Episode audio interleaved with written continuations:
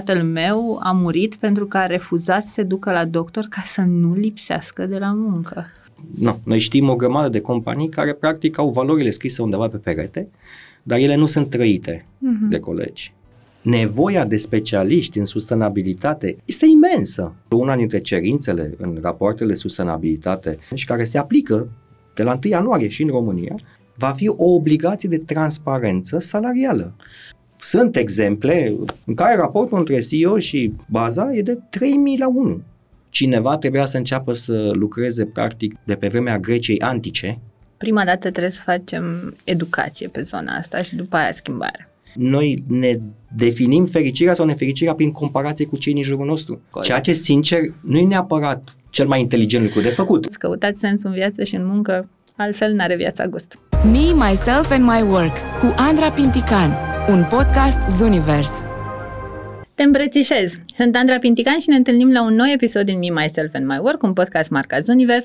Vorbim din nou despre munca noastră cea de toate zilele, dar încercăm cumva să o repoziționăm în viața noastră și să înțelegem că nu e doar despre muncă, mai e și despre a trăi. Astăzi avem un subiect la care probabil te-ai aștepta mai puțin să-l abordăm într-o conversație despre muncă, dar ce crezi? Te privează, privește și pe tine ca individ și pe familia ta, organizația din care faci parte și chiar comunitatea în care tu trăiești. Azi vorbim despre sustenabilitate. La muncă, poate chiar și acasă în viața privată. Și ca să vorbim despre un astfel de subiect, am ales să aduc un specialist alături de mine, care nu doar că vorbește, trăiește acest subiect. Codruț Nicolau, trainer și advisor pe sustenabilitate și business development. Ne bucurăm tare mult că ai venit în gașca noastră. Să Mulțumesc vorbim, pentru invitație. Să vorbim despre schimbare. Să știi că avem un ritual. Un ritual. Un ritual. Nu se putea altfel în două mii douăzeci și trei să ai podcast fără ritual. Uh, înainte să vorbim despre orice avem de vorbit în ziua cu pricina, uh, vrem să știm un pic ce din ceea ce făcea invitatul nostru când era copil, din ce manifesta, dădea semne că el o să devină omul adultul de astăzi. Când eram mic eram, cred că, un pic de tocilar, ca să zic așa, ceea ce e... este când i-am povestit prima oară prietenilor din adulți, nu, nu credeau, pentru că odată cu terminarea facultății mai degrabă am intrat în zona de rebeliune, ca să zic așa, dar ca, când eram mic vreau să mă fac profesor. Așa. Ah. Pentru, da, iată că cumva, cumva acum partea de, de training și de, de a povesti altora despre ceea ce am învățat și ceea ce am făcut și ceea ce fac se leagă. Deci de mic am vrut să învăț pe alții ceva și iată că am ajuns să găsesc și subiectul pe care să o fac. Cred că era un exercițiu de admirație, pentru mm-hmm. că am avut șansa să am niște profi foarte faini. Wow. Da, o manieră de... Am întâlnit și români fericiți la școală. da, da, da, pedagogi faini, mm-hmm. adică nu eram ca și puși, trebuie să nu eram în, în postura să pot analiza competențele profesionale ale profesorilor, dar uh, simți. Mm-hmm. Când ai un, nu știu cum de, eu am avut noroc doar de profesoare faină și când ai o profă faină, la română mi-amintesc cel puțin, doamna Căprău și uh, cred că de aici a venit faptul că o admiram, faptul că a fost unul dintre primii mentori pe care poate că i-am avut, am simțit uh, nevoia să mă fac profesor în ideea de a replica cumva ce făcea doamna Căprău, dar iată și ca un bărbat profesor, nu mm-hmm. doar femei. Așa, foarte fain. Doar că te-ai rătăcinițel până să ajungi. Am rătăcinițel, da. Adevărul e că oricum banchier am ajuns din absolut întâmplare. Așa. Am terminat facultatea și era pe vremea în care internetul abia se inventa, așa. Ca să zic așa. Și eu eram într-o organizație studențească, NAESEC, mm-hmm. care... față de care am toată stima și toată prețuirea, așa cum sunt alumnai și mă întâlnesc cu mare bucurie cu, și cu aia să cării dinozauri și cu aia să cării noi. Și am avut șansa să merg în ceea ce se numea program de exchange. Probabil că am fost, nu probabil, sigur, am fost, eu sunt brașovean uh-huh. și am fost în Brașov prima persoană care a plecat în străinătate într-un traineeship.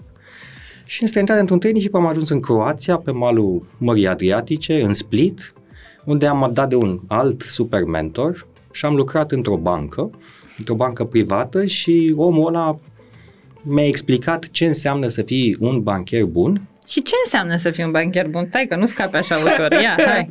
Ce înseamnă să fii un bancher bun? Un bancher bun este un bancher căruia îi pasă. Așa. Și căruia îi pasă de mai multe lucruri. În mod evident, noi trăim într-o epocă în care se, se povestește că misiunea unei companii, fie ea corporație, fie ea companie mică, fie ea bancă, este să producă valoare pentru acționar. Da? Numai că s-a făcut un shift undeva la sfârșitul anilor optzeci, în care și din cauza, să o spunem pe șleau, unor economiști care au luat premiul Nobel și care cumva au beneficiat de acest shift, de această paradigmă, valoarea pentru acționar a fost echivalată doar cu banii, mm. doar cu EBITDA, doar cu profitul. Pe când ceea ce Milivoj Delač, așa îl chema pe șeful, vicepreședintele de bancă din, din Croația, mi-a explicat că, de fapt, un bancher bun este cel care are grijă și de alte interese, ceea ce pompos în literatura de specialitate s-ar numi asta stakeholder. Mm. Adică și are grijă și de clienți și un bancher bun este cel care, iară, nu vreau să sune un pic melodramatic, dar îndeplinește cumva niște vise. Dacă vrei să-ți iei, nu știu, să-ți iei prima ta acasă, un bancher poate să ajute să-ți îndeplinească acest vis, sau dacă își face treaba cum trebuie, un bancher de corporate, un bancher de persoane juridice, cum uh-huh. e în terminologia de limbaj de lemn, poate să ajute o companie să-și pună în aplicare planurile. Visele, planurile. Uh, un bancher bun are grijă și de ceilalți stakeholder, fie ei angajați, fie ei comunitatea în care acționează, în care operează. Un, iar un alt subiect foarte la modă și în sustenabilitate, pentru că uh, se insistă din ce în ce mai mult asupra licenței sociale. Mm, ce-mi place asta, ia, da, sună mai foarte, facem încă o paranteză. Sună foarte sexy. Uh, evident, ca să, ca să dai drumul, eu tocmai am deschis o companie, Sustain Future, o micro-întreprindere, iată, mm-hmm. și am nevoie, evident, de o licență de operare pe Corect. Care reglementatorul, fie el... Registrul Comerțului, cine... Exact, da? Îți dă dreptul să ai, să operezi și pentru asta e o licență de operare. Însă există și ceea ce se numește licență socială și anume este, dacă vrei, validarea de către comunitatea în care tu operezi, de către tot ansamblul de stakeholder, de la angajați, clienți, consumatorii produselor tale, furnizorii, autoritățile care lucrezi, nu știu, toate, toate grupurile pe care le impactezi și care te validează că ceea ce faci tu în comunitatea respectivă adu- aduce o valoare în comunitatea respectivă. Nu doar că pușează. Nu doar că pușează și să ne uităm cinstit în oglinzi și să înțelegem că în mediul actual economic sunt foarte multe companii care nu sunt îndreptățite să aspire la o licență socială și se și vede în toate research-urile care arată cât de mare este încrederea oamenilor în, într-o serie de companii, pentru că dacă tu ești o companie care intri într-o comunitate și exploatezi, poluezi sau mai știu eu ce alte nebunii faci și ți-ai stors Comunitatea. Comunitatea de o grămadă de resurse care îți dau valoare strict monetară, a se vedea EBITDA, profit sau mai știu eu ce altceva, categoric nu-ți dă această licență socială. Nu știu unde, de unde am plecat și unde am, am ajuns. Am plecat de la iată. Ce face un bancher bun. Da, deci am ajuns ca bancher dintr-o pură, pură întâmplare. Și a fost simpatic că m-am întors în România, am zis gata, acum după experiența asta internațională, eram probabil de puținii bancheri sau potențial bancheri români cu experiență internațională, am zis, mamă, în Brașov toate băncile se vor bate pe Vai, mine. Să vezi tu acum C V-ul tău cum era devorat de... Exact. Am și trimis din străinătate șmecherește pe foi cu antet uh, ale băncii și acolo așa mi-am făcut C V-ul. Am zis că veleități de marketing aveam de mic. Așa. Dar, uh, surpriză, nici naiba n-a vrut să mă angajeze.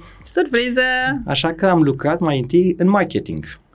Așa. Și uh, eu cred că această experiență, am lucrat într-o fabrică în zona de brand management și acel an de zile în care am făcut brand management pentru că era o companie, un joint venture internațional, o multinațională mare care a făcut să o firmă din Brașov, un joint venture și cred că m-a ajutat bucata asta și apoi ulterior am intrat ca bancher. În bancă am făcut de toate, adică așa. Practic... Ca la șaorma. Ca la șaorma, exact, da. Uh, am și avut noroc foarte mult, pentru că am avut întotdeauna parte de șefi care au înțeles că sunt foarte curios și că îmi și place să fac treabă și atunci am avut ocazia să experimentez tot ceea ce se întâmplă într-o bancă, nu știu, de la risc la business, de la retail la multinaționale, de la, nu știu, fonduri europene la finance și wow. data analytics. Ceea ce m-a ajutat în momentul în care am ajuns în board de bancă și ulterior uh, C E O. Bun, și facem pauză câteva minute pe treaba asta cu C E O-ul, nu de alta, dar uh, am, eu am fost într-o capcană a visului de C E O, că dacă o să fiu C E O până la treizeci și cinci, să vezi tu cum toată lumea se schimbă și se opresc războaiele în tot universul. Uh, mi-a ieșit fix trei luni de zile, că nu e ceva pentru care eu să fiu făcută ca individ, dar în jurul meu am văzut foarte multă uh, agitație în zona asta că să devin C E O. Bine, cumva e o chestie treptată, că prima oară vrei să devii manager, după aia vrei să fii regional sau depinde de structura organizației și într-un final începi și curbăluțe la poziția de sus. Și e o targetare, adică, mamă, să pun asta pe C V, că să vezi tu ce se întâmplă după. Și există și o romanță în spatele poziției astea de C E O și există și o dramă, nu? Adică îi avem pe cei care văd poziția de C E O ca fiind șeful care taie și spânzură și n-are niciun sentiment și lui e foarte ușor să facă treburi că de la etajul paisprezece doar decide și alții implementează. Și mai așa e altă în care îl vezi pe C E O că bea cafeluțe cu alții toată ziua și despre asta e vorba în a fi C E O. Și aș vrea să... Aș vrea să... scoatem un pic volum și mai ales de ce?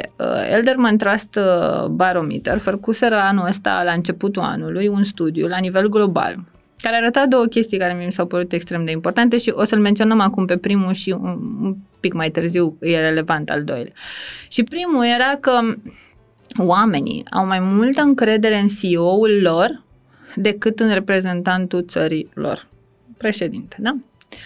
Deci am ajuns așa într-o stare a nației în care se schimbă foarte mult normele, valorile sociale, trecem prin etapa asta de anomie socială, în care nu ne mai regăsim în conducătorii noștri și totuși, pentru că mintea noastră caută un lider, se uită la The Big Boss. Hai să vedem ce, Doamne iartă-mă, dacă am văzut ce e un banchier, hai să vedem ce e un C E O.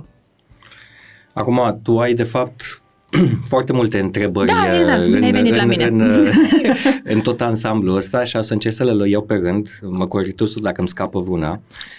Uh, nu mi se pare surprinzător că oamenii au mai multă încredere în C E O-ul companiei în care lucrează decât în președinte și datorită faptului că este o apropiere uh-huh. mai mare. Acum, evident că cu toții am cunoscut C E O-i care sunt... Uh, foarte apropiați de oameni și nu ascund faptul că ăsta este profilul în care cred și este profilul pe care l-am exersat în cei doi ani de mandat pe care am avut eu, doi ani am uh-huh. rezistat, ca să zic așa, dar chiar și oriunde te afla pe această axă, nu știu, foarte apropiat de oameni până la foarte îndepărtat de ei, categoric este o mai mare apropiere decât o simți față de președintele unei țări, să zicem, dacă așa despre asta vorbește studiu, și datorită faptului că nu, capacitatea de a interacționa cu uh, persoana respectivă sunt mm, mai mare. Ridică nivelul de încredere. Uh, capacitatea de a vedea, să zic așa, consecințele unor decizii mm-hmm. sunt pe o perioadă relativ mai scurtă de timp. Și uh, cumva noi suntem, așa funcționăm ca oameni, aspirăm la un anumit gen de apartenență a unor grupuri, mai mici sau mai mari, iar compania este un grup din care facem parte și dacă noi ne uităm cinstit la cum s-a schimbat România din nouăsprezece nouăzeci în două mii douăzeci și trei, trebuie să recunoaștem că un rol esențial în această schimbare, dincolo de cadrul politic, de felul în care ne organizăm social, de legi, mai știu eu ce, l-a avut practica adusă de către companii, de către corporații. Adică eu categoric, eu am, m-am, în toți anii, douăzeci și șapte de ani de făcut business pe diferite industrii și diferite domenii, eu m-am bucurat enorm de toată perioada asta de făcut business și uh, categoric m-am uitat la companiile în care am lucrat și la companiile pe care le-am finanțat sau companiile care mi-au fost partenere, ne-au fost partenere cu atât cu un ochi critic în ideea de am atins-o mai devreme apropo de licența uh-huh. socială uh-huh. și cu ce anume ar putea să facă mai bine companiile, dar și în același timp cu un anume gen de apreciere pentru ceea ce au adus companiile în modul nostru de a gândi, de a acționa, de a ne organiza social. Și eu cred că multe din progresele pe care România le-a făcut în ultimii X ani, din, din nouăsprezece nouăzeci încoace, sunt datorate companiilor. Tu ai mai atins un, un, un subiect legat de Uh, aspirația, dacă vrei, de a avea statutul sau nu știu, statutul de fost C E O de multinațională în C V, uh, are legătură și cu ego, nu? Cum era ah, melodia lui Paraziții, dacă într-o zi voi fi președinte, așa că așa. Fiecare are probabil o listuță scrisă un cu lucruri list. Pe care le-aș face și le-aș pune în aplicare mm-hmm. dacă aș fi președinte și eu m-am bucurat de chestiunea uh-huh. asta, adică am avut și șansa ca cel puțin mare parte din mandatul meu să am destul de multă mână liberă mm, și o echipă foarte faină și să și facem lucruri, să îmbunătățim felul în care facem lucruri, apropo de guvernanță, apropo de acel G din E S G, mm-hmm. de felul în care facem treabă și apropo și de felul în care creștem și ne simțim bine împreună.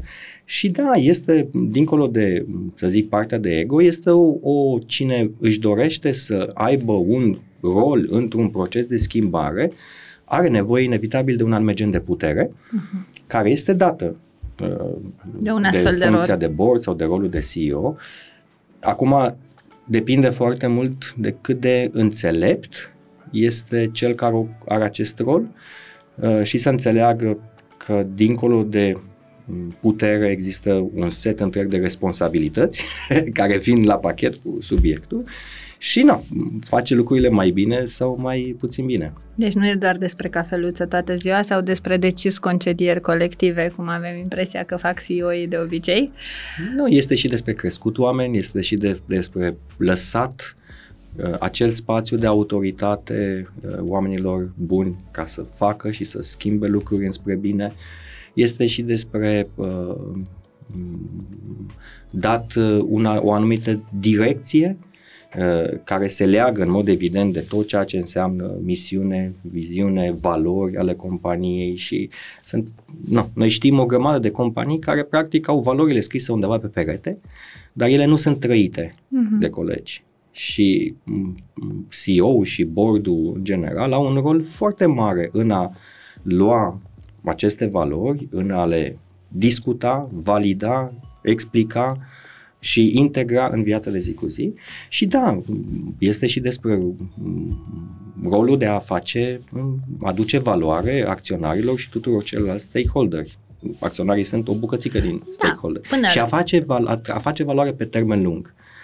Pentru că pentru a face link-ul cu bridge-ul, cu sustenabilitatea, despre asta e vorba. Adică poți să fii un tip de lider, de manager, de fapt, care face super bani pentru companie astăzi, mâine, poimine, dar prin ceea ce faci și prin felul în care faci, răspoimine poate să se închidă prăvălia. Corect. Și atunci leadership-ul este despre un anume gen de viziune pe care o ai categoric și pe termen scurt, chiar dacă operaționalizarea ei vine în acțiuni pe termen scurt, și ar fi bine să fii și răspoimine în piață la fel de relevant și la fel de credibil. Corect. Și întărindu-ți atât licența socială cât și rezultatele financiare. Și uite, așa mai facem roșii de candidați când avem licență socială, că ne tot întrebăm de ce nu mai sunt candidați în piață. Iată. Sau de ce nu mai sunt la poarta noastră.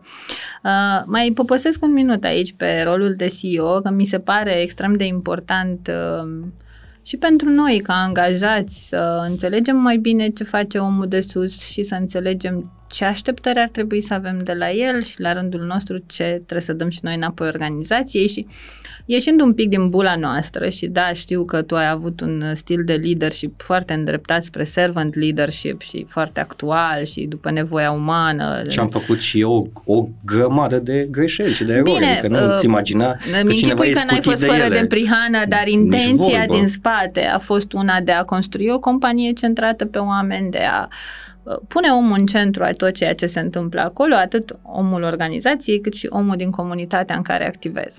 Dar vreau să fim foarte sinceri și mă știu, eu sunt aia care zice la toată lumea că nu avem spana când trăiți. Realist vorbind, în România încă mai avem foarte mulți lideri autocratici care îți blocați acolo în autosuficiență, în felurile vechi și doar așa se face. Cum vezi tu procesul ăsta de schimbare? Și o să vezi de ce te întreb, că am un caz care mi se pare științifico-fantastic.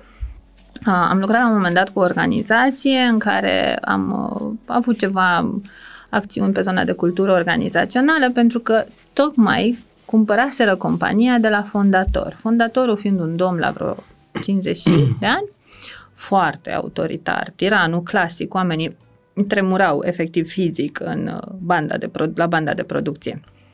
Iar cine cumpărase organizația au adus un, o minunăție de om, deci a fost unul dintre oamenii mei favoriți să lucrez, un C E O, bă, ca la carte, respect pentru om, demnitatea umană, tot ce scrie.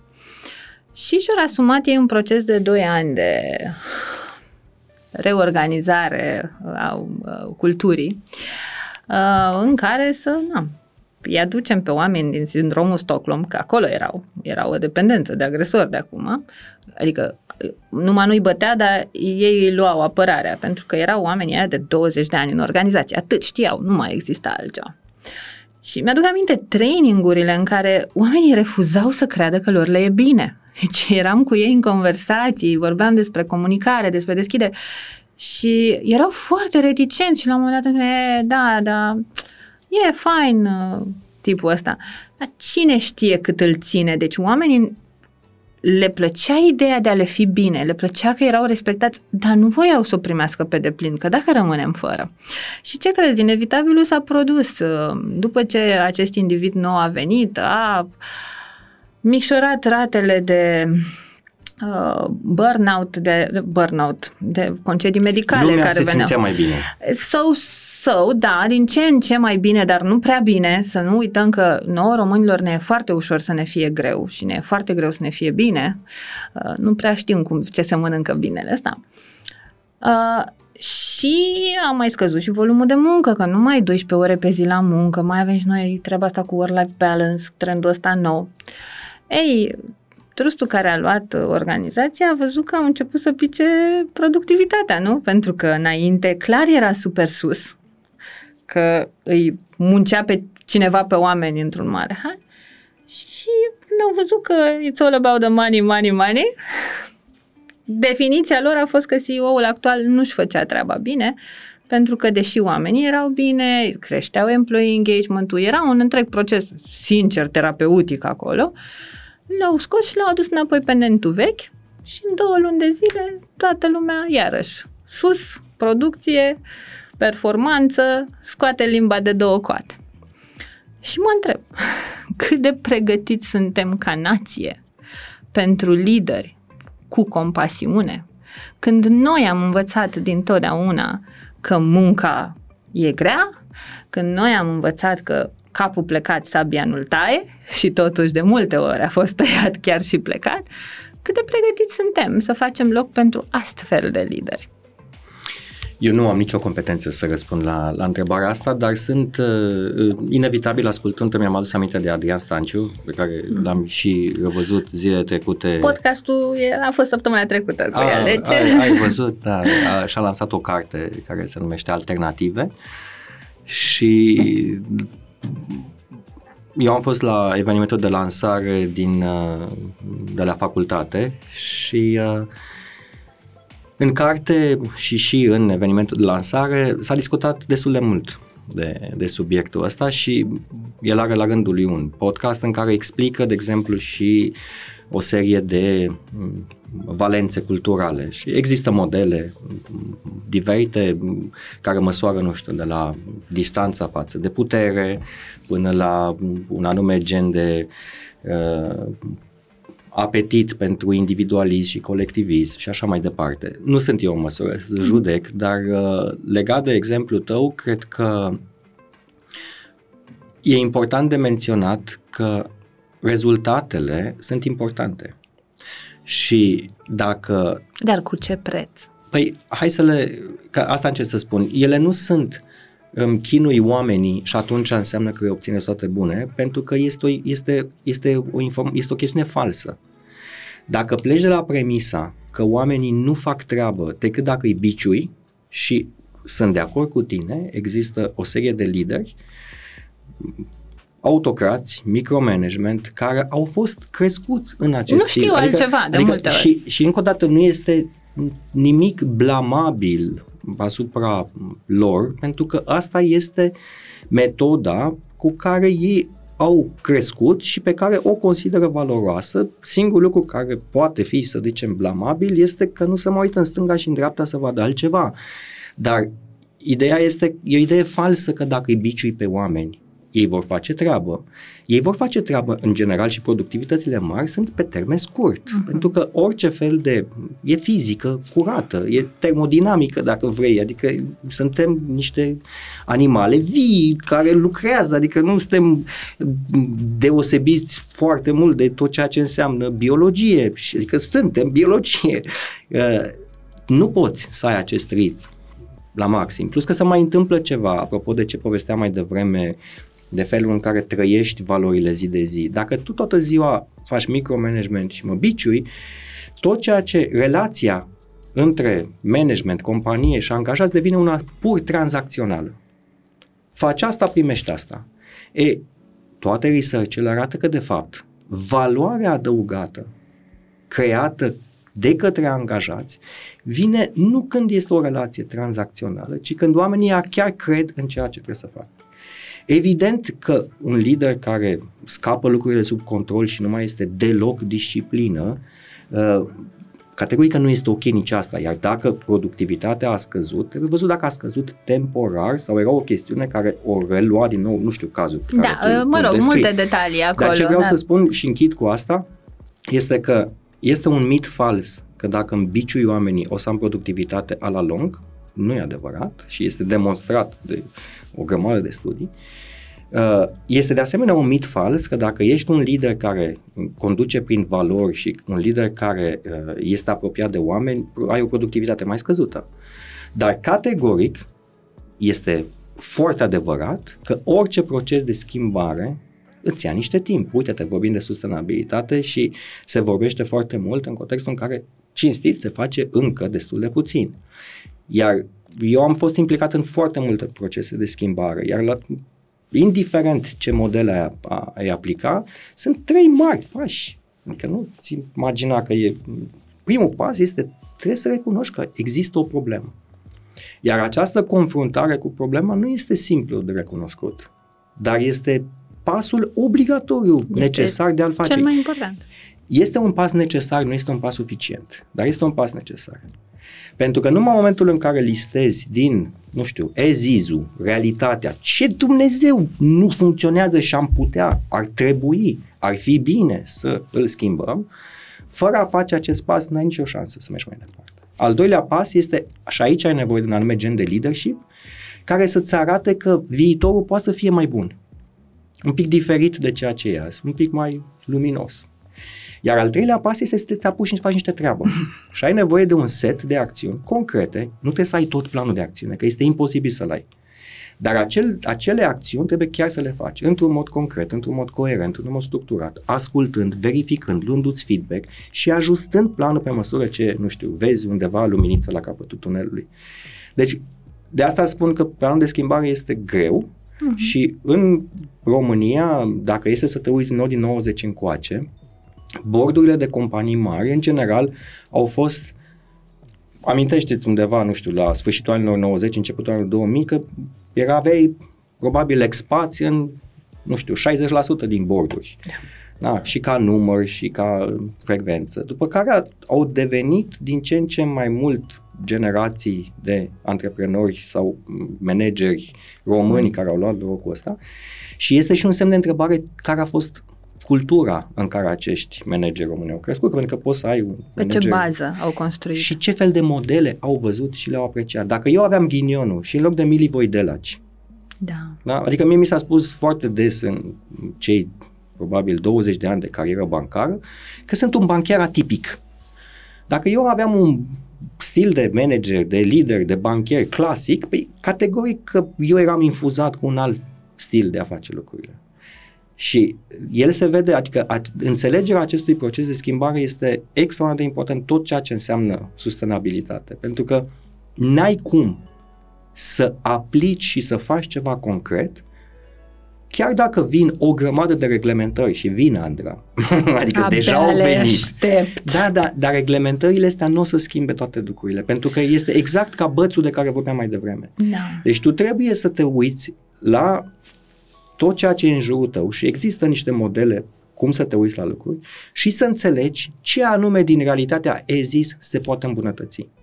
Evident că tot ceea ce înseamnă cadrul de reglementare vine să rezolve aceste probleme, dar până în momentul în care tu nu te confrunți cu realitatea asta... Degeaba ai reglementarea. Degeaba ai reglementarea, pentru că reglementarea o să o vezi numai ca un alt raport pe care trebuie să-l fac, mm-hmm. ca pe un, o chestie pe care mi-o impune, nu știu, Uniunea Europeană. Să-l fac să fie făcut. Și să-l fac să fie făcut, hai să-l bifăm odată. Și mm-hmm. lucrul ăsta trebuie, această confruntare cu realitatea trebuie să se întâmple atât la nivel de boarduri, cât și la nivel de middle manager, cât și la nivel de general staff.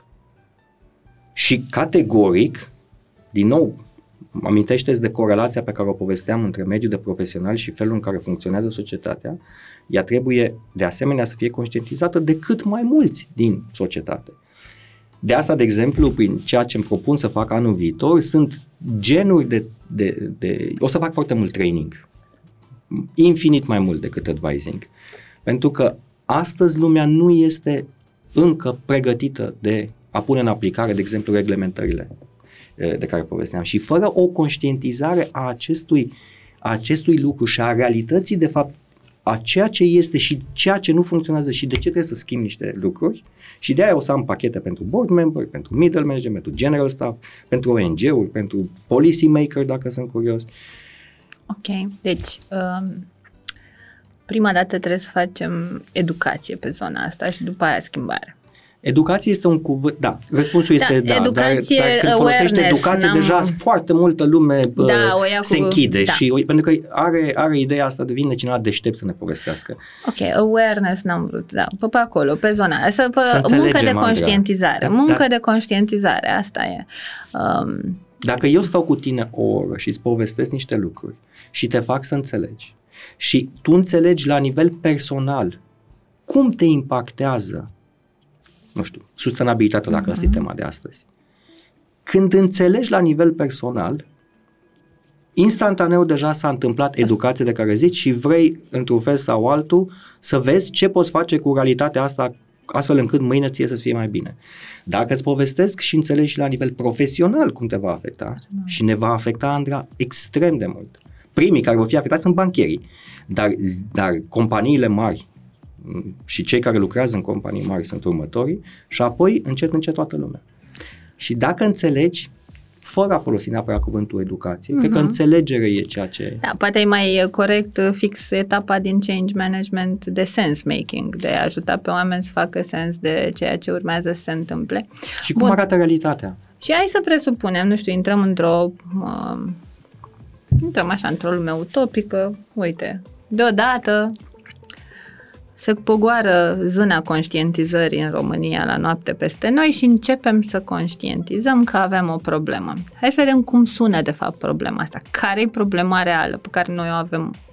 Și noi, o să spun în România, deși știu că nu e doar despre România, știu că e, vorbim despre asta la nivel global, lumea e în criză.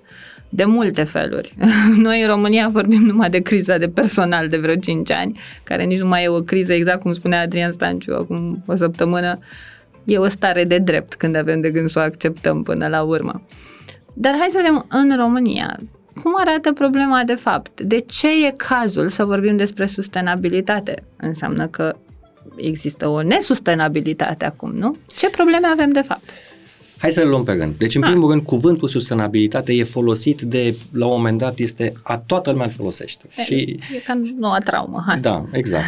Ce, el, ce definiția ei, pe înțelesul oricum, oricui, este foarte simplă. Ea zice cam așa. Măi, noi facem niște chestii. În viața profe- profesională, în viața personală. Chestiile astea pe care noi le facem, le putem face așa cum le facem acum și ne dau niște chestii bune. Și niște consecințe. Și niște consecințe, care de fapt ce înseamnă consecințe? Înseamnă că pe măsură ce trece timpul, copiii copiilor mei, dar de multe ori chiar copiii mei, adică nu mai este momentul ăsta atât de tare mutat în viitor și de multe ori chiar și noi, suntem impactați nasol, rău, de lucrurile pe care noi le facem azi. Și sustenabilitatea zice, hai să vedem cum am putea face lucrurile pe care le facem azi în viața personală și în viața profesională, astfel încât să nu mai avem acest impact negativ. Despre asta e vorba. Acum, una dintre problemele pentru care sustenabilitatea este uh, foarte dificilă de înțeles, este, sunt două motive. Unu, nivelul de complexitate este foarte mare. Sub pălăria, umbrela sustenabilității sunt extraordinar de multe sectare care interacționează între ele, asta e al doua problemă, într-un, într-un ceea ce se numește system thinking. Uh-huh. Adică noi, mintea umană este mult mai dornică să găsească o relație de cauzalitate unul la unul. Am făcut asta, generez asta. Și atunci, categoric, dacă eu nu mai fac chestia asta, nu mai generez efectul negativ. E, problema este că teoria sistemelor complexe și sustenabilitatea este în zona asta, nu are o corelație, o cauzalitate imediat directă. Evident că dacă, nu știu, eu poluez îngrozitor, se duce în, încolo ceva nasol pe care le respir și o să fiu mai puțin sănătos și toate research-urile arată chestia asta. Asta este o cauzalitate directă. Uh-huh. Dar sunt o grămadă de lucruri în care tu, de fapt, ai nenumărate acțiuni care generează consecințe, care se accelerează în funcție de anumite tipuri de feedback loop-uri, se numesc în teoria sistemelor. Unele dintre ele sunt negative în sensul în care încearcă să fie, facă lucrurile reziliente, iar un alt cuvânt care e foarte des, în ideea în care să repare chestia aia. Altele, din contră, intră în niște loop-uri în care, de fapt, feedback loop-uri în care, de fapt, se accelerează lucrurile. Și acum, care sunt problemele? Și nu doar în România. Eu le zic pe alea de la H R, tu le zici pe restul. Da. Hai să încercăm din nou să vorbim în termeni foarte simpli. Adică eu încerc să scriu la anul, adică la anul să apară, dacă mi-o ieși, o carte, pentru că eu nu am găsit un loc în care să citesc toate lucrurile astea explicate pe limbajul, un limbaj simplu. Pentru că sustenabilitatea nu e o chestie pe care trebuie să o înțeleagă bancherul și C E O-ul, trebuie să o înțeleagă fiecare individ din societate și atunci avem nevoie de un limbaj în care lucrurile astea să ajungă la noi. Eu personal nu o să mă, nu, nu-i my passion, eu cu românii să muncească sănătos, asta e placa mea. E parte din sustenabilitate, este parte din S-ul ăla, din E S G. Așa. Vorbeam, de exemplu, ieri cu cineva care îmi zicea, bă, na, uite-te, eu sunt specialist pe economie circulară. Și eu fac sustenabilitate, mă duc, țin cursuri la oameni despre economie circulară, cum, bă, este extraordinar. Și când vorbesc cu oamenii, cu cursanții, ei nu știu de fapt toată umbrela și zic, păi normal. Pentru că, întâmplător, el este nu, într-o companie care se ocupă de reciclarea telefonelor. Și am zis, gândește-te la un telefon mobil. Tu când vorbești de economie circulară, vorbești doar de camera foto. Dar tu nu ai explicat mai întâi despre telefonul mobil. Ce rol are telefonul mobil? De ce sustenabilitatea egal telefon mobil este importantă? Care e rolul ei? Nu știu, la telefon mobil să vorbim unii cu alții.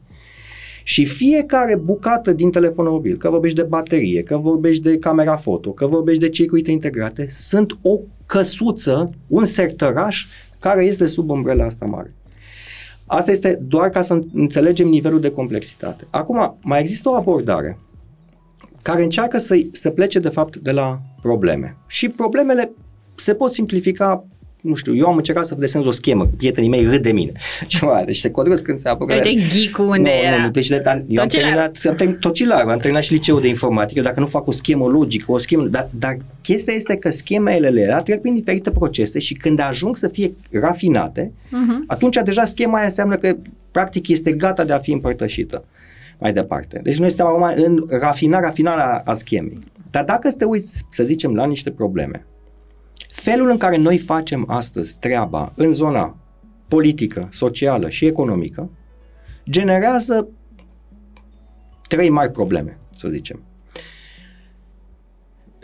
Sunt foarte mulți economiști care spun că economia de piață este foarte ok, dar economia de piață a eșuat în trei direcții. Prima direcție este a dat de pământ cu environment-ul.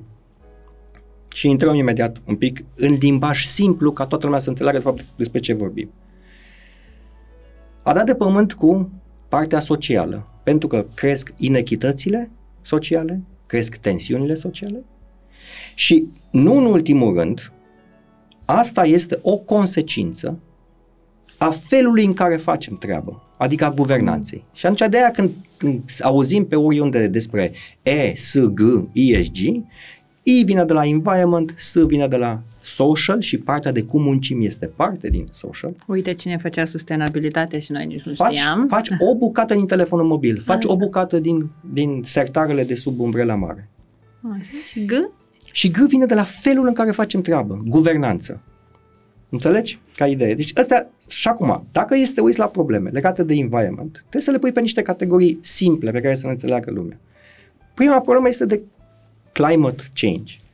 Acum, eu sunt mare fan tot ce înseamnă partea de știință. Eu îl iubesc pe Carl Sagan, care a fost probabil unul dintre cei mai meseriași oameni, oameni de știință, pentru că a, a avut capacitatea, deci că Sagan în anii optzeci avea o emisiune la televizor, care e un fel de, nu știu ce să zic, vocea României, plus Bravo I Steel, plus uh, un meci al echipei naționale de fotbal, ca și audiență. Wow. Deci când avea emisiunea Cosmos, Carl Sagan la televizor în stat, în America, toată lumea era la televizor. Ce mișto.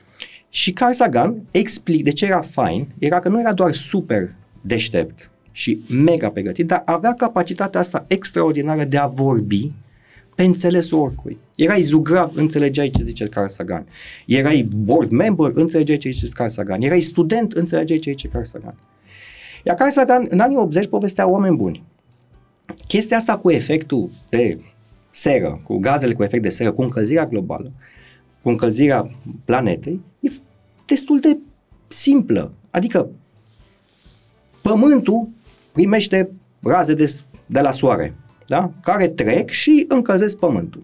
Deci Pământul se încălzește de la soare. Până aici bine. Până aici super simplu. Ok, mai e nucleul Pământului care încălzește și el puțin, dar neglijabil. Dăm încolo.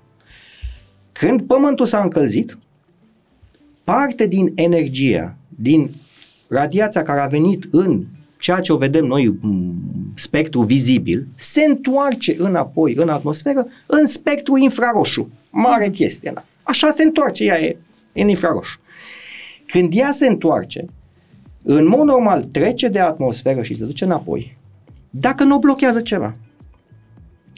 Ceva care are acel apetit, din punct de vedere fizic, fără să complicăm lucrurile, de a capta energia și o ține blocată. Cine are acest efectiv, această capacitate? Apa, dioxidul de carbon, metanul poluare și alte nebunii. Cu cât ai tu mai mult dioxid de carbon, metan în atmosferă, cu atât energie care se ducea în sus nu se mai duce, rămâne aici și vine ca un fel de plapumă.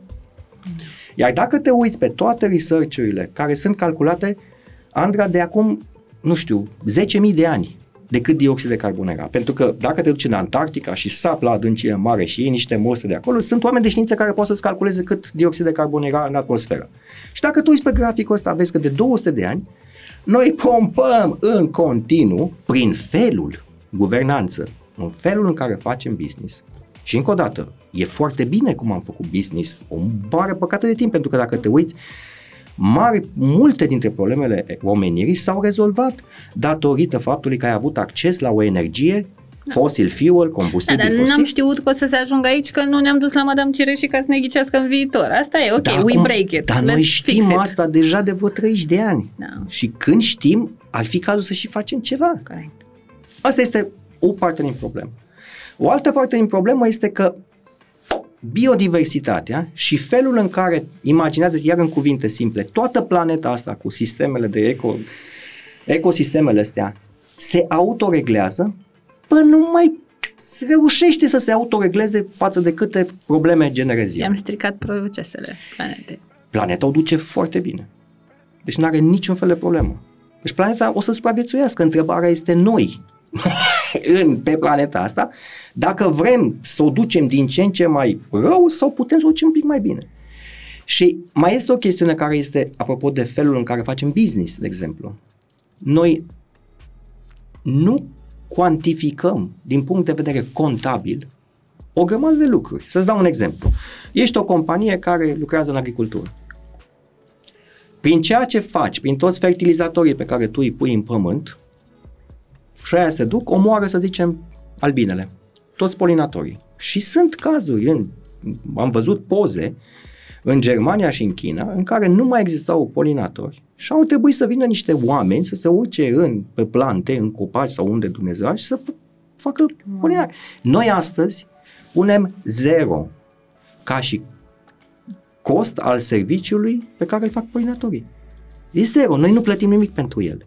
Dar dacă noi îl stricăm și serviciul ăla nu mai există, noi trebuie să scoatem efectiv bani din buzunar. Ca cineva să se ocupe. Și cineva să se ocupe. Albine, bye-bye, umanitate în patru ani. Asta e un exemplu. Sau dacă tu, de exemplu, ai un lider care e interesat doar de profit și face agricultură și scoate din pământul ăla la maxim, punând o grămadă de nebunii înăuntru și există degradare a solului, păi peste Habana-Mix ani închide prăvălia și sunt nenumărate cazuri în care se deșertifică agricultura, terenurile agricole. Și aici mi se pare că e fix exemplu foarte bun dus și pe resursa umană, pentru că exact același lucru s-a întâmplat atâția ani cu noi în România.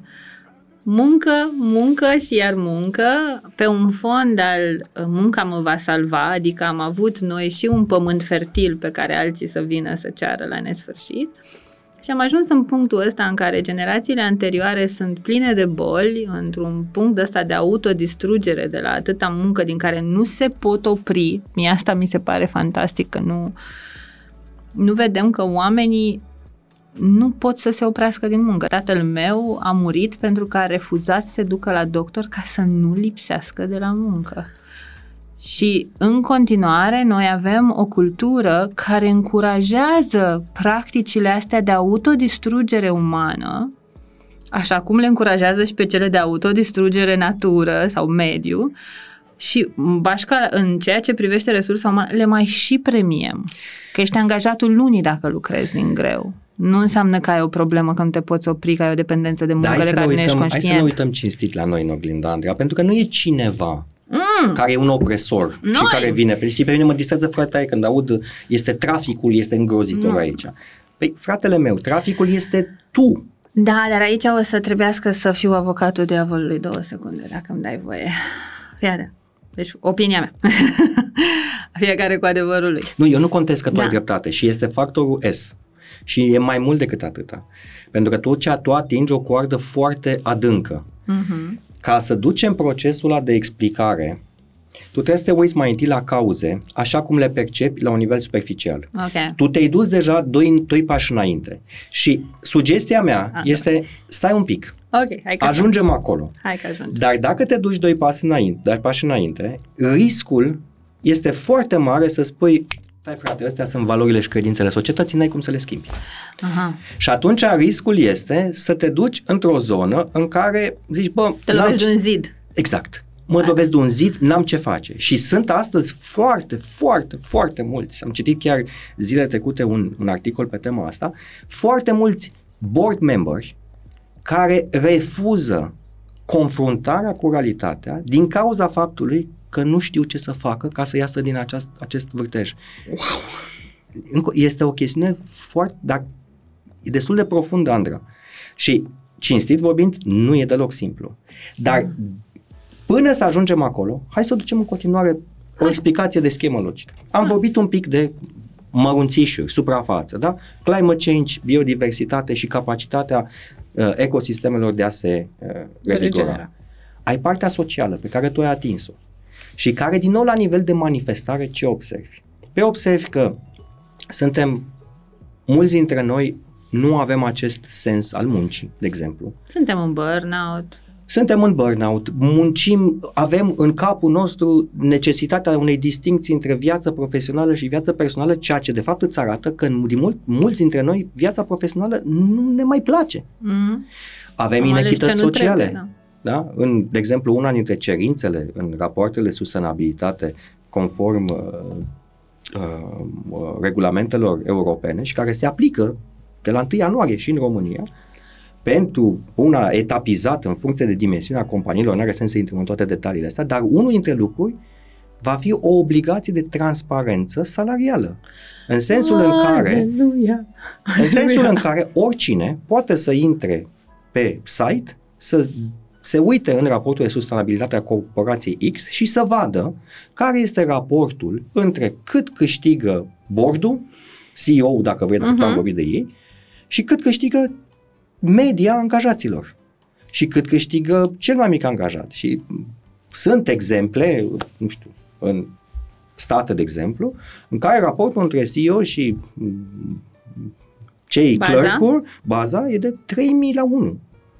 trei mii la unu, ca să înțelegi ce înseamnă, înseamnă că cineva trebuia să înceapă să lucreze practic din, de pe vremea Greciei antice, nu? Da, ca să, să treacă frumos așa prin tot evul mediu, prin epoca industrială, să ajungă astăzi la zi și cât muncea el câștiga, cât câștiga într-un an o persoană. Wow.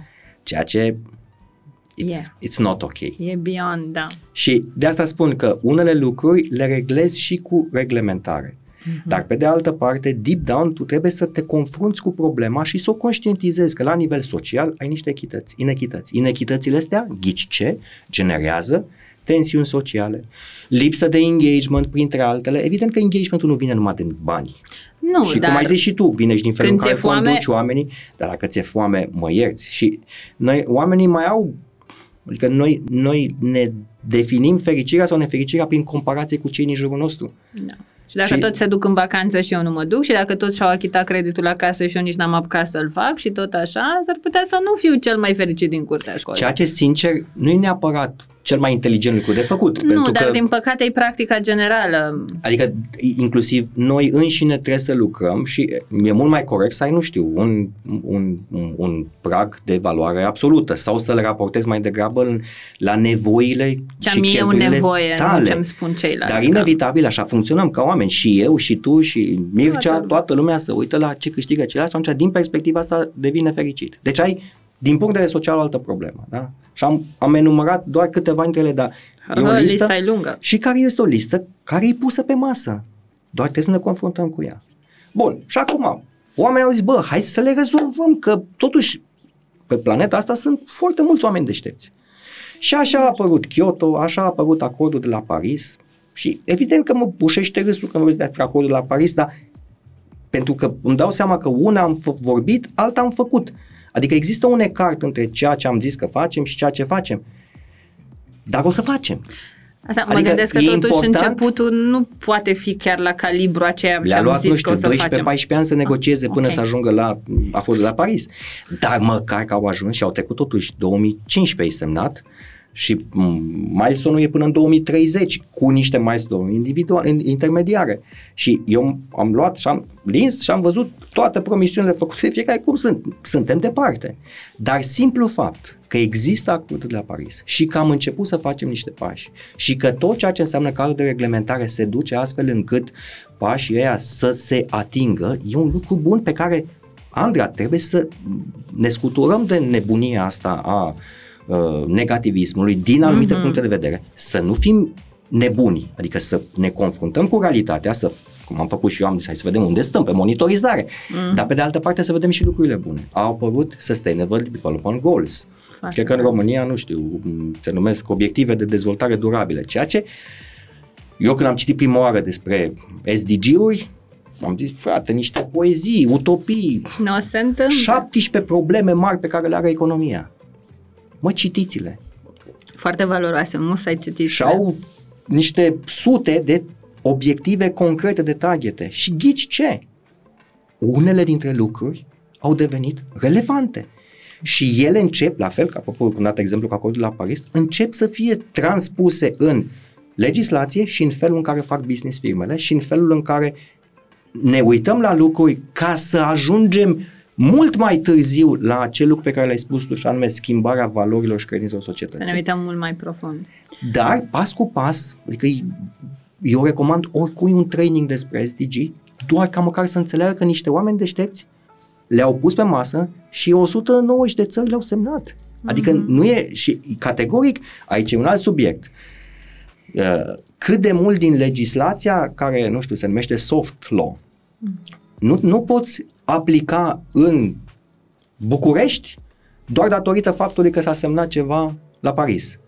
Dar există un calendar prin care acea legislație se trece în legislația națională. Nu există neapărat un punct care să te facă așa și un băț care să-ți dea așa, dar lucrurile se întâmplă. Noi doi am vrea să se întâmple mâine. Nu, alaltă ieri, te rog. Alaltă ieri, sigur. Aș vrea deja acest uh, interviu să fie, acest podcast să fie perimat. Să zic, ce s-a întâmplat ăștia? Păi și atunci noi ce rolă mai avem? Lasă, dragă, avem pun rol și îmi găsesc eu ceva de, de schimbare. Avem un rol de a povesti despre lucrurile astea și a intra în niște detalii. Și atunci, practic, următorul lucru, după ce ne-am confruntat cu problema, după ce am înțeles că într-un sau altul s-au apucat de niște chestii, este bun. Cum facem noi treaba astăzi? Hai să ne uităm cinstit la cum facem treaba. Și ajungi că stoarcem oamenii, ajungi că leadership autocratic, ajungi că singurul care contează e profitul. Am căpușat comunitățile, eu asta, cam asta e cumva viziunea. Am exploatat toată, tot ce e și când s-a terminat, mm-hmm. dar mai vezi că se întâmplă și altfel. Super. Și aici, de exemplu, iară, ceea ce faci tu, ceea ce fac jurnaliștii, are un, un rost, pentru că fără a folosi cuvântul educație, ajută să punem pe masă problemele. Iar greenwashing-ul, așa cum se numește, apropo de lucruri pe care ne lăudăm că le facem ca și business, dar de fapt noi facem cu totul altfel, da, da. La anul apare lege și va fi amendă patru la sută din cifra de afaceri. O, ce veste minunată, asta mi se pare fabulos! Plus că nu prea mai este frecventabil în bordurile de investitori, în bordurile de companii. Să stai la masă, să feliciți ce rapoarte financiare ai obținut și tu să știi de fapt că pe value chain, undeva dintre furnizorii tăi de acolo, exploatează copiii. Uh-huh. Sau că tu ai obținut aceste rezultate în contextul în care i-ai cerut furnizorului direct să muncească douăsprezece ore pe zi, tu știind că n-ai cum să-ți dea acele produse, iar toate lucrurile astea, prin lucrurile pe care organismele de reglementare, mai ales din Uniunea Europeană, că aici este vârful, ți le pun pe masă ca lege, tu va trebui să le scrii negru pe alb. Uh, mi-aș dori, uite, uh, japonezii au un concept fabulos. Ei spun că în viață ori înveți din Kensho, ori din Satori. Kensho uh, e învățarea din durere, din obligație, din toxicitate, din ai făcut ceva foarte rău, ai suferit enorm, înveți de acolo și aplici pe mai departe. Te dai cu capul de zid. Te dai cu capul de zid. De la relație toxică, burnout, companie toxică, pierderi, sănătate și așa mai departe. Și asta e Kensho. Și Satori e momentul în care îți dai seama că ai suferit destul și că există o viață dincolo de suferința asta și că poate fi și ușor, nu numai greu. Și Satori înseamnă transformare deliberată, să înveți din înțelepciune, să înveți de la mentori, să înveți de la alții care deja au făcut drumul și te pot ghida și atunci să eviți Kensho. Eu aștept cu, Doamne ajută să prind în viața asta, să văd că și în România învățăm din acest Satori și nu ajungem în punctul în care suntem astăzi multe organizații, chiar zilele trecute, mai în glumă, mai în serios, spuneau la un moment dat niște colege de breaslă H R că efectiv nu mai știu ce să facă. Nu găsesc oameni de fel pe specializările de care au nevoie și au și foarte multe demisii. Și singura lor soluție într-o zi a fost să dea cu aghiazmă în birou. Doamne ferește! De, mai în glumă, mai în serios. A ajuns la capătul puterilor, am asta, înțeles. Aici voiam să ajung, deci efectiv nu mai, nu mai știu ce să facă. Aici putem conversa de cum am ajuns aici și așa mai departe. Dar cred că ăsta e unul din lucrurile la care trebuie să ne uităm și ajung la acel, acea a doua descoperire a studiului de la Edelman Trust Barometer.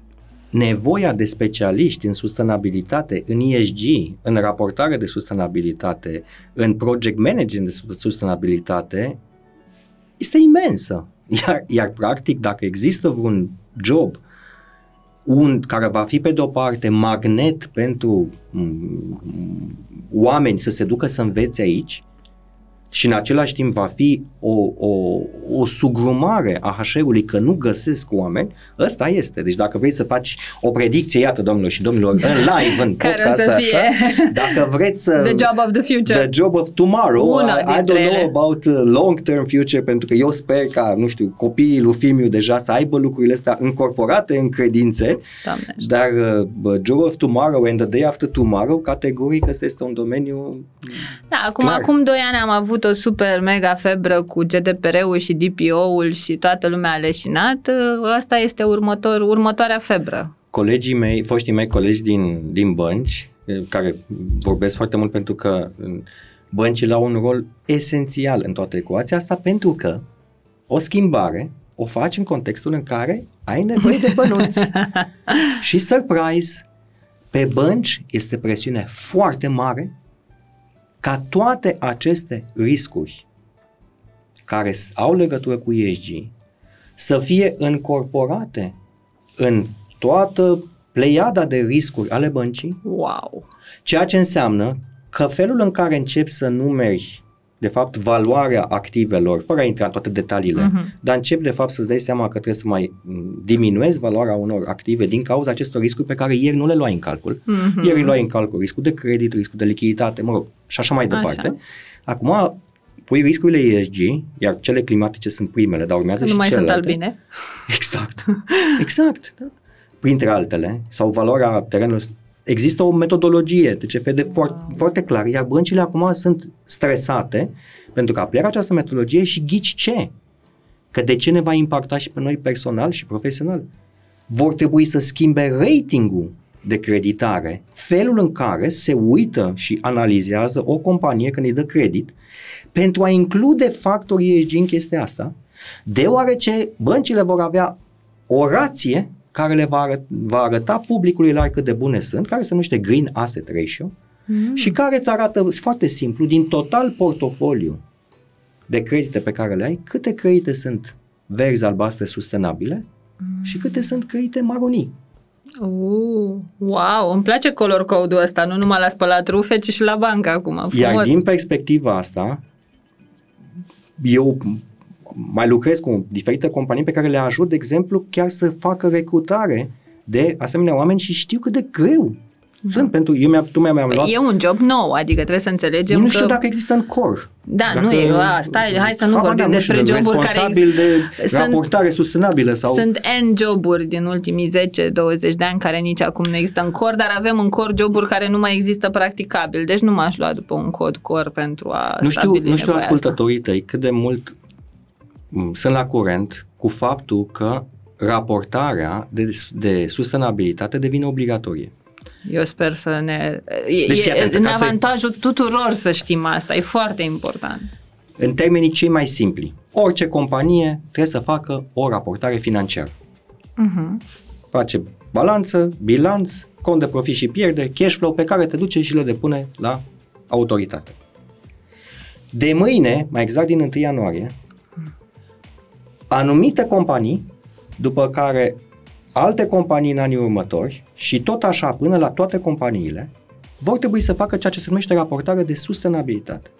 Dacă raportul financiar îți arată câți bani, ce profit a făcut compania și care sunt clasele de active, raportul de sustenabilitate îți va arăta cum, în ce fel, ai făcut banii respectivi. I-ai făcut în contextul în care ai avut grijă de mediu sau ai poluat zdravăn? Pentru că dacă ai poluat zdravăn, se vor întâmpla niște lucruri. Ai făcut asta având un anume gen de relație ca lumea cu angajații sau exploatând angajații? Ai făcut lucrurile astea cu un anume mod etic de a face lucrurile sau guvernanța ta lasă de dorit? Iar în funcție, deja sunt research-uri care arată că creditul este mai scump dacă tu ești brownie și este mai ieftin dacă ești verzui albăstrui.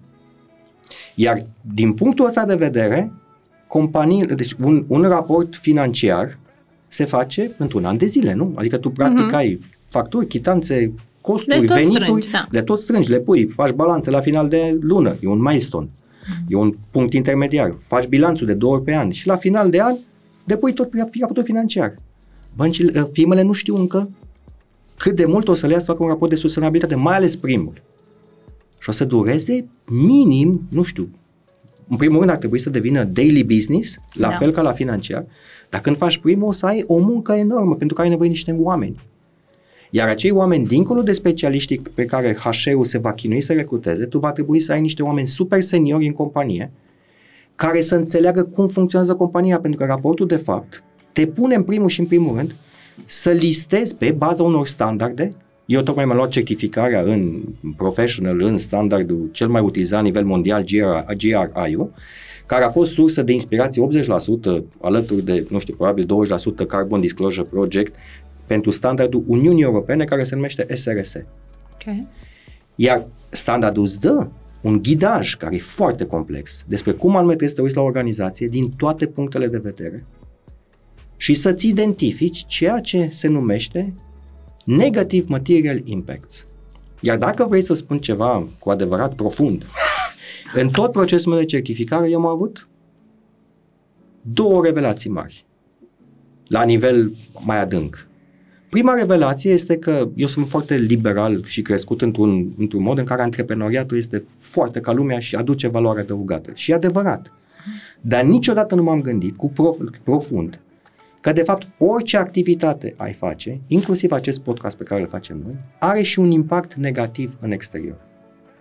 Și rapoartele de sustenabilitate se făceau și ieri. Nu erau obligatorii, erau voluntare. Și marea majoritate erau niște broșuri de marketing, mm-hmm. în care firmele luau frumos și puneau ce impacturi bune au în comunitate, în societate, ceea ce se și poate întâmpla. Dar dacă un producător de țiței construiește o școală, o grădiniță în comunitate, este de aplaudat. Pe de altă parte, hai să vorbim și despre lucrurile nasoale pe care le face. Iar raportul de sustenabilitate te obligă, în primul rând, să vorbești despre lucrurile nice. rele, negativ să și să-ți asumi și să faci asta transparent, astfel încât oricine, și Mircea, și Andra, și Codruț, să poată intra pe site, să descarce raportul, să-l citească și să vadă, auci, ustură. Și atunci stau să mă gândesc. Pentru că, apropo de schimbare, eu pot să influențez cu ceea ce cumpăr. De la cine, de la cumpăr. cine cumpăr. Da. Și se mai întâmplă ceva. Se vorbește din ce în ce mai mult despre noi reguli de contabilitate. Pentru că, așa cum dădeam exemplu cu polinatorii, ăla nu există o cheltuială în P and L-ul companiei, în cont de profit și pierderi, nu există cheltuiala aia, dar ar trebui să existe.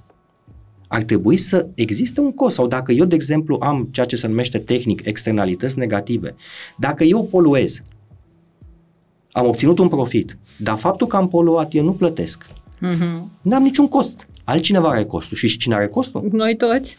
Noi toți care plătim prin taxe ca statul sau altcineva să vină să repare efectele negative. Și dacă îl repară, dacă... că de respirat noi respirăm. Unele sunt ireversibile. Exact. Iar când te uiți la negative material impacts, ai mai multe, e vorba despre severitate pe care te uiți în funcție de cât de grav e, cât de mult acoperă și cât de mare este, ca și întindere, număr de oameni afectați și cât de mare este caracterul de ireversibilitate. Iar toate lucrurile astea vin să schimbe niște lucruri. Și o să schimbe, Andra, o să vezi, o să vezi că oamenii o să fie din ce în ce mai preocupați de e, eficiență energetică și sunt deja. Da, am văzut foarte multă discuție. De waste management, de tot ce înseamnă economie circulară, de... și se va ajunge ca să ne îndreptăm treptat, treptat spre ceea ce ziceai tu, profunzime. Uh-huh. Se deduci înspre a te uita așa, zice, bă, dar cum anume măsurăm noi economia? Chiar cum măsurăm? Păi, mare majoritate, toată lumea vorbește, dacă deschizi un canal de știri economice, mai dacă nu, deschizi un ziar, o să auzi de produsul intern brut. Da. P I B-ul a crescut, wow, ne bucurăm, P I B-ul a scăzut, este super nasol. Dar nu se întreabă nimeni, până a crescut P I B-ul, dar cum a crescut P I B-ul? Cum sunt oamenii din țara asta în timp ce P I B-ul crește sau scade? Mă întreb. Sau și mai simplu, tu știi că dacă tai o pădure, ai tăiat o pădure, ai dat-o la pământ, P I B-ul crește. Pentru că ai făcut, nu ai făcut, nu? Vezi? Dacă, dacă, dacă are un loc un dezastru natural, P I B-ul, teoretic, P I B-ul, l-am, l-am personificat, iată, deja este un personaj, da, P I B-ul, da, iată. Da. P I B-ul se bucură pentru că toate cheltuielile de, ref, de refacere o să crească P I B-ul. Și există nenumărate, mie îmi place tot conceptul ăsta de uh, Wealth Economy Framework, în care are deja niște răspunsuri referitoare la ce anume trebuie să măsurăm altfel. Poate că trebuie să măsurăm niște chestiuni care țin de felul în care oamenii, efectiv, cât de sănătoși sunt ei în tot sistemul ăsta. Și măsurăm și oamenii cât de, cât de educați sunt. Și câte concedii își iau. Care este nivelul de fericire personal și așa mai departe. Și toate lucrurile astea sunt imbedate în factorul social și să nu ne mințim, Andra. Partea de tot ce este hard facts se poate măsura ușor. Uh-huh. Da? Evident că există niște standarde, evident că astăzi unei companii care n-a măsurat niciodată emisiile de dioxid de carbon nu o să-i fie ușor. Dar apelează la un consultant, apelează la un standard, trec doi ani de zile, măsoară ce se poate măsura, creează și în doi ani de zile știe să facă. Toți factorii sociali care au legătură cu oamenii, alea vor fi cele mai greu de măsurat. Și acolo, în mod evident, există standarde. Și o să fie greu de măsurat, că nu știu dacă i-am măsurat cu adevărat vreodată, adică prea puțin, cel puțin în România. Există și în România Human Development Index, ca la nivel internațional, dar cinstit vorbind, când vorbim despre progresul unei economii, de câte ori ai auzit un economist vorbind despre Human Development Index și de câte ori ai auzit vorbind despre P I B?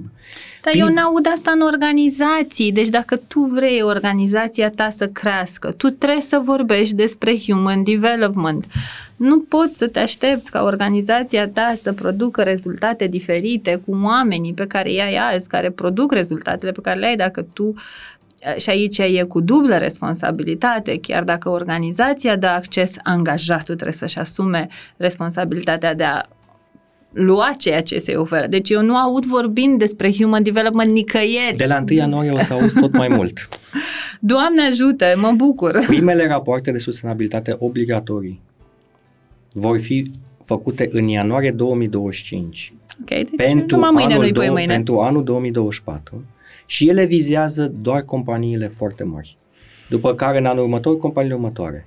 Dar efectul la I M M-uri și la companiile mai puțin mari, care nu sunt obligate să raporteze, o să vină tot din întâi ianuarie anul viitor. De ce? Pentru că compania mare, care trebuie să raporteze, inevitabil are furnizori și clienți din companiile mici. Și guess what? Nu are de unde să raporteze compania mare dacă nu ia de la ei informație. Dacă nu ia informație de la ei. Și ghici va putea să ia informație de la ei numai în momentul în care spune, băi, chiar îmi trebuie informația aia. Și hai să te învăț cum să faci informația aia sau, hai, nu știu, du-te la niște training-uri ca să vezi cum să faci informația aia. Ca să poți să-mi rămâi în continuare furnizor. Pentru că dacă nu, s-ar putea să mă gândesc să lucrez cu altul. Da. Și de asta spun că această obligativitate de transparență, apropo și de ce spuneai tu legat de, de, de partea de social, de oameni, mm-hmm. această obligație de accountability, de responsabilitate, va crește tot mai mult la nivel de companie, sperând că într-un interval de trebuie să Una, avem două răbdare, generații. Da, trebuie să ai răbdare. Adică noi, gândește-te că am trecut de la cărbune sau nu, am trecut de la puterea calului la cărbune, ne-a luat niște timp.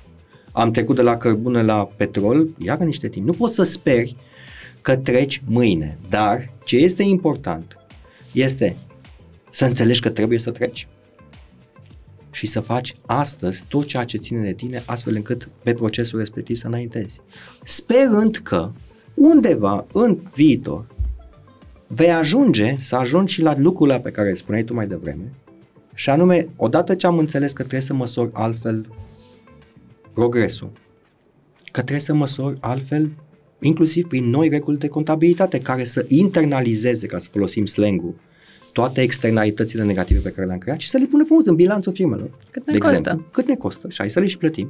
Că dacă trebuie să le plătim, s-ar putea să nu le mai facem. Sau s-ar putea să ne gândim cum să inovăm și, Andra, asta naște, pentru că eu sunt businessman, uh-huh. naște o grămadă de oportunități. Da, total de acord. Deci cine intră în barca asta și înțelege că există aici o... Di- și sunt foarte, foarte mulți bani pentru asta.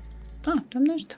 Deci există șansa pe masă dacă mă uit la problemă și o conștientizez, dacă mă uit la organizația mea cu ochi critici și cinstit, dacă văd că asta este o oportunitate pentru mine să fac niște lucruri altfel. Cine putem deveni? Și asta îmi naște sigur o grămadă de oportunități pe care, dacă cumva fac lucrul ăsta mai repede, s-ar putea oportunitățile să le iau eu și nu altcineva. Ok, deci uh, rata, și gradul de adopție final, cât mai mare. S-ar putea să sper ca peste X generații să se schimbe și acele valori, credințe ale societății, astfel încât, de fapt, să nu mai intru, de fapt, în bucla de probleme pe care o creăm. Spiraling-ul ăla, că n-avem cum să ieșim de acolo. Da, o creăm. Da, ne-o sincer, creăm adică... singuri. Păi, oricum, creierul are bias de trei ori mai... puternic pe negativ decât pe pozitiv, deci are sens cumva că ne atrage așa să stăm acolo în victimizare. Dar tu vorbeai despre muncă, adică noi, noi, dar n-a fost așa. Uite, am citit o carte extraordinară care ia felul în care muncim este de fapt o reflecție, o, o, o, o consecință a felului în care a credințelor și valorilor societății. Da. Gândește că, practic, noi muncim astăzi... Conform avem, patrimoniului cultural. Avem, ne, ne valorizăm, dacă, dacă te sună cineva și spui ce faci, vai, am, am de treabă, de nici nu mai știu ce cu tine, știi, nu pot să vorbesc acum, de auzit mai târziu. Noi, noi asta o considerăm ca fiind o chestie valoroasă. Dacă te uiți, nu știu, la... Glorification of busy. Exact. Iar asta este o valoare care se schimbă greu, în da. timp, dar se schimbă. Pentru că valorile în societate se schimbă... Dar și câteva generații. Dar se da, schimbă. Da, se schimbă. Nu sunt imobile. Nu, într-adevăr, și Dan David parcă arăta în, social, în nu mai știu, psihologia poporului român. Făcuse un studiu că pentru români numărul unu e rolul, adică rolul profesional e prima oglindă a identității. Suntem cine muncim. Deci nu sunt cine sunt, sunt pentru cine muncesc. Pentru că valoarea pe care ți-o iei tu în adâncuri da. e dată de fapt... Ce... Dar, încă o dată, astea sunt lucruri pe care... Eu nu spun neapărat că e rău sau bine. Cumva merg până acum. Adică nici eu nu mă duc într-acolo că e rău sau bine și înțeleg că e un mod în care cei de dinaintea noastră au avut nevoie să funcționeze pentru că asta a funcționat atunci, doar că nouă cred că nu ni se mai potrivește, ne-a rămas mic ca blugii din liceu, știi? Și ne trebuie ceva după noile noastre nevoi și valori ca indivizi, ca societate, comunități și așa mai departe. Eu am avut o, o, o, o perioadă de timp acum vreo câțiva ani în care casa mea a fost deschisă pentru studenți.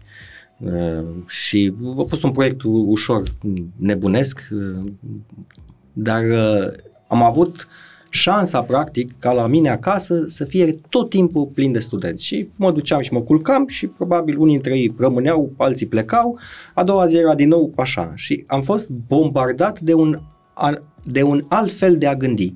Eu am aproape cincizeci de ani, oamenii ăia gândesc complet altfel. Unele lucruri se duc înspre direcție de sustenabilitate, foarte multe, altele nu neapărat. Dar ce încerc să zic este că valorile societății de fapt se schimbă și e, din nou, în procesul ăsta de învățare eu nu știam asta, dar dacă te uiți la o societate, poți să te uiți pe trei paliere. Nu știu dacă am povestit, că, că înainte de, de, de podcast un pic, de te uiți la infrastructură, la structură și la suprastructură. Iar infrastructura nu sunt numai drumuri și poduri, uh-huh.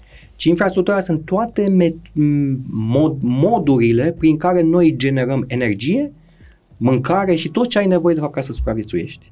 Energia este esențială, de aia, de exemplu, în procesul meu de învățare am avut o listă pe care am făcut-o de sus până jos cu ajutorul a nenumărați experți și evident că am avut asta pe masă. Uh-huh. Iar infrastructura este, deci asigur aceste moduri. Structura sunt de fapt tot aparatul birocratic, toate legile, toate procedurile, toate normele scrise sau nescrise, mai, scrise mai degrabă, care facilitează distribuția cu ajutorul infrastructurii a energiei, mâncării la oameni. Iar suprastructura sunt toate credințele și valorile pe care noi le împărtășim ca membri ai comunității de oameni. Partea bună a lucrurilor este că suprastructura, aia care se schimbă foarte greu, și structura sunt influențate și se schimbă datorită infrastructurii. Deci știm unde începem lucru. Și cumva, acum, din nou, tu, eu și alții vrem schimbarea mâine să se întâmple. Alaltăieri, repet. Alaltăieri, dar trebuie să fim rezonabili, trebuie să ne facem datoria pe pătrățica pe care o avem și să fim optimiști că ea se va întâmpla. No, uh, da, păstrăm optimismul, într-o zi mai pleacă, într-o zi mai vine. Uh, aș vrea înainte să, să încheiem, să completez cu, așa cum am promis că dezvoltim la final, uh, din studiul pe care îl menționasem, se pare că oamenii au mai multă încredere în colegii lor de la muncă decât în membrii din comunitatea lor. Asta e noua lume în care trăim, este noua lume în care organizația ta devine noua ta comunitate. Exact. Dacă până acum aveam la firmă ca familia și, Doamne, mulțumesc că măcar de asta ne-am descotorosit și nu mai suntem ca în familie la muncă, dar se pare că o comunitate tot ne dorim și nu, mai mă, duc, nu mă mai duc la vecina să împrumut zahăr, că nu o cunosc, pentru că m-am mutat într-un oraș din provincie și nu știu oamenii de aici, dar eu tot am nevoie de apartenență. Și atunci, iată, arată studiul ăsta că oamenii au mai multă încredere în organizație decât în, din, în colegii de muncă, decât în vecinilor uh, din comunitate. Și atunci, în lumina acestor lucruri, tot ce mi-ai povestit azi mă bucură foarte mult, pentru că sunt două cuvinte care le-am auzit astăzi de mai multe ori și sunt, mă ung la suflet, și e transparență și etică. Uh, ori mie mi se pare că avem foarte multă nevoie de astea două și pentru că n-am vrut din satorii, n-am vrut de bunăvoie, poate că n-am știut, ca să nu ne ducem neapărat în n-am vrut, uh, pentru că n-am putut să facem altfel până acum, din păcate sau din fericire, iată vin legi care ne zic vrei, nu vrei, astea-s regulile. Și mi se pare fabulos că încet, încet trecem de la paradigma asta competitivă și în organizații, și în comunități, și în societate, la o paradigmă regenerativă și că ușor, ușor începem să punem lucrurile pe roate și să visăm la lucruri mai bune, dacă nu pentru noi, că am înțeles, trebuie să am răbdare. Ați auzit, da? Răbdare, multă. Dacă cu aveți, să-mi trimiteți și mie două chile. Și training sau înțelegere sau educație sau cum vrei tu să numești. Și să ne ținem conectați la informație, să vedem cum decur lucrurile. Îți mulțumim super mult, foarte enlightening așa și, bă, într-adevăr încurajator și cu doză maximă de optimism. Măcar știm că există structuri, există framework-uri de lucru, există oameni care se dedică pentru treaba asta, există legi care ne taxeze dacă nu o să o facem, adică classic, stick and carrot, încă mai funcționează, se pare. Spor mult în toate, mulțumim mult de că ne-ai onorat invitația și, dragilor, ce să vă spun, cât am tot auzit treaba asta de E S G, ok, poate nu lucrezi în H R, poate nu ești manager, poate nu te privește neapărat, dar m-am gândit că poate ar trebui să ne uităm la E S G-ul ăsta dincolo de organizații. Cum ar fi dacă am începe să ne uităm un pic la un E S G personal ca individ? Cum afectez eu mediul, comunitatea în care locuiesc? Social, cum impactez? Cum relaționez eu cu ceilalți? Și care e etica după care eu funcționez acasă și la muncă? Sunt Andra, mă bucur că ne-am reauzit și nu uitați, căutați sensul în viață și în muncă, altfel n-are viața gust. Zunivers Podcasts.